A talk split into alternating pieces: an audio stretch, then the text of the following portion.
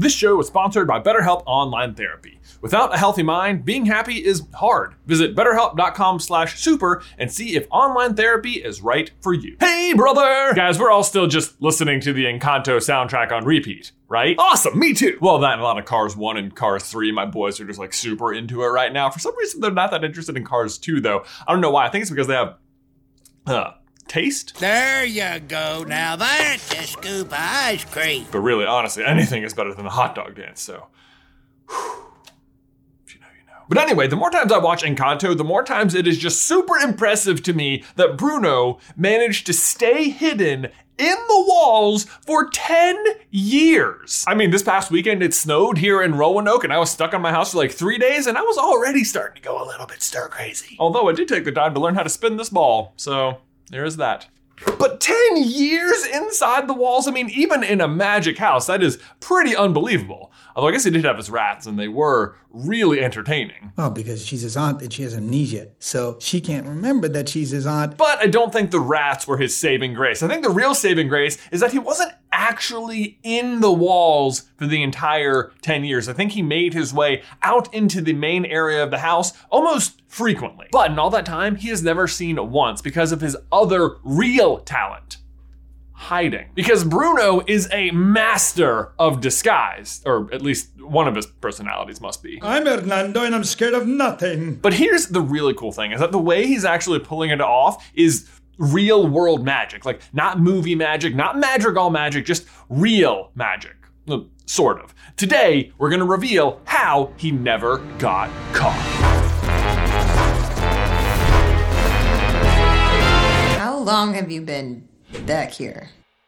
Guys, before we dive on into today's video, we need to give a huge thank you to today's sponsor, Honey. Guys, shopping online these days is practically essential. I mean, I find myself buying something on the old www daily. Isn't that www is longer than just World Wide Web, which is what it stands for? It's a terrible acronym. But before Honey, every time I would go to a checkout screen on the old World Wide Web, it seemed like a promo code was just out of reach. Like there's the box for it, there must be one that exists, can I use one? And this is the exact thing that Honey solves. Like promo code hunting is a thing of the past. Honey is a free tool that scours the entire internet looking for promo codes, applying them, testing them all out, and then giving you the best one for the best price. Actually, one thing I recently learned about Honey is that it earns you cash back on certain purchases. In fact, I recently got $30 back from a couple of recent purchases, and I was able to just easily transfer that right into my account with the click of a button. And Honey works on your iPhone too. Just activate it on Safari to save on the go. Like seriously, if you don't have Honey already, you're just missing out on free savings. Plus, by getting it, you're just supporting the show, and I would never support something that I don't actively use myself. So just head over to honey.com slash supercarlin to download today. One more time, that is honey.com slash supercarlin. Link is in the description down below. All right, seriously, how long do you think I can spin this ball on my finger? Record is 10. Let's go! Oh yes, I got. I'm feeling it, you guys. This is it. This is it. Yes, yes, nailed it. Oh, but the real question is, did you see the fish? It was there. Honor system people, if you didn't see the fish, you have to leave a comment right now that says, I am fish blind. Those are the rules. We'll know if you're lying. So, what you have possibly just fallen victim to is what is known as inattentional blindness, or the failure to notice an unexpected but fully visible item when attention is diverted to other aspects of display. And this is one of Disney's favorite tricks that you have probably seen him play, or, well, I guess, failed to see in play at their parks. But it's mostly thanks to two specific colors Disney invented back when they were building Disney World. They are known as Go Away Green and Blending Blue. And in the parks, these colors are used to do pretty much exactly what the name suggests make things go away. And the idea here is that not every detail can be perfectly curated all the time even if you're Disney. But Go Away Green makes this seem just a little bit more like reality. And the simple explanation is this anything they don't want you to see, or anything that doesn't really fit in with the surroundings of the park but has to be there, like a fire hydrant or a big HVAC system or something, they just paint this color green and it sort of just blends in. It's a really great color for things like the trash cans, the lampposts, or big ugly speakers, or construction walls. They just sort of like fade away. Blending blue, as you might guess, is used in the exact same way, except when they're trying to get stuff to blend in with the sky. Which means that sometimes they will paint the entire upper portion of a giant building this specific shade of blue, and your eyes will just pass right over that. Actually, check this building out. It is the Cosmic Rewind Guardians of the Galaxy ride at Disneyland. And you can see that they've painted the bottom two different shades of the go away green and the top the blending blue. That's what you call a twofer. And yeah, from this particular vantage point, like looking down from the sky, it really stands out as odd. But when you're on the ground level, you don't notice it really at all. It just helps you keep your focus on the colorful park before you, not the giant square building off to your left. But what does this have to do with Encanto and Bruno, you might be wondering? And basically everything. Bruno is a master of inattentional blindness. You don't expect to see him, you've been told he left, so you're not looking for him, and as a result, you don't see him, even though he is right there, hiding in plain sight. In fact, this game started way before the movie even came out with the posters for the movie. Like, hey, come see Encanto, the magical family, and the girl who didn't get a gift. What's she gonna do? Wait a minute, who's that? Bruno. Oh, look, now the family's inside the house. Did you know that the house is magical? I wonder what kind of things it can. Wait a minute. Bruno! Hiding in plain sight. But here's where things get super fun because we've done some comparisons, and guess what color Bruno's poncho is?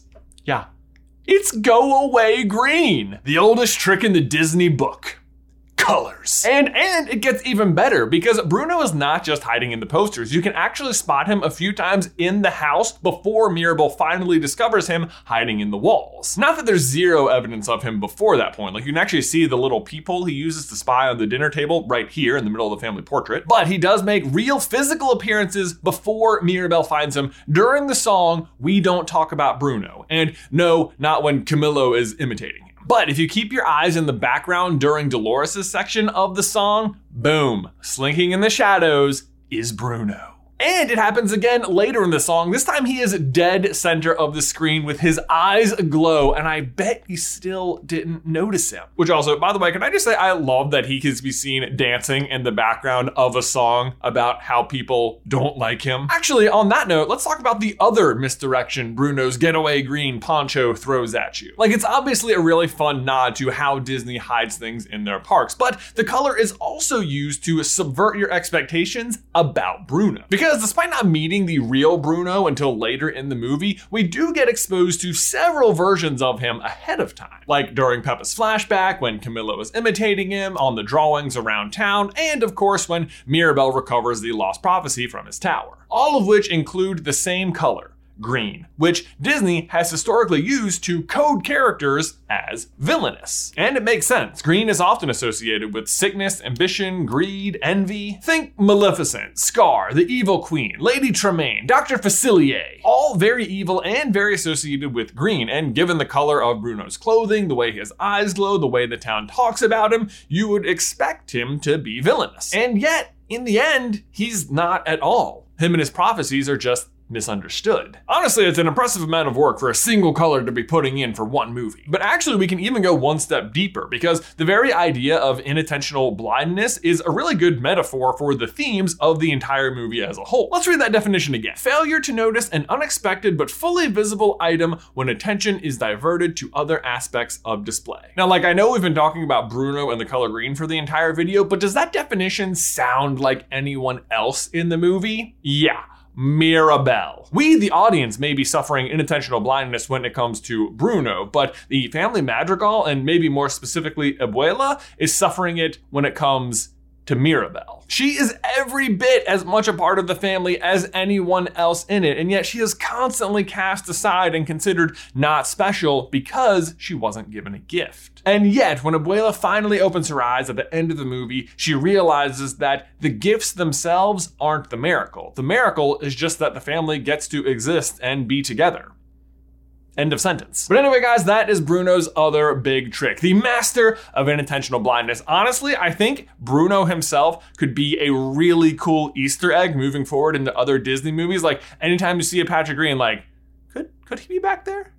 Is he back there? Hidden Mickeys move over. Now we're looking for hidden Brunos. Or in the case of this video, hidden Yoshis. You might have seen the fish, But did you notice Yoshi moving around the entire video? Go back and check. Let me know how many times you notice him jumping. Guys, thanks so much for watching today's video. Don't forget to leave a like on it if you haven't already and subscribe so you don't miss any future Encanto action from us. If you want to see why Mirabel didn't get a gift, you can check out our video on that right here. But otherwise, until next time, then I will see you in another life.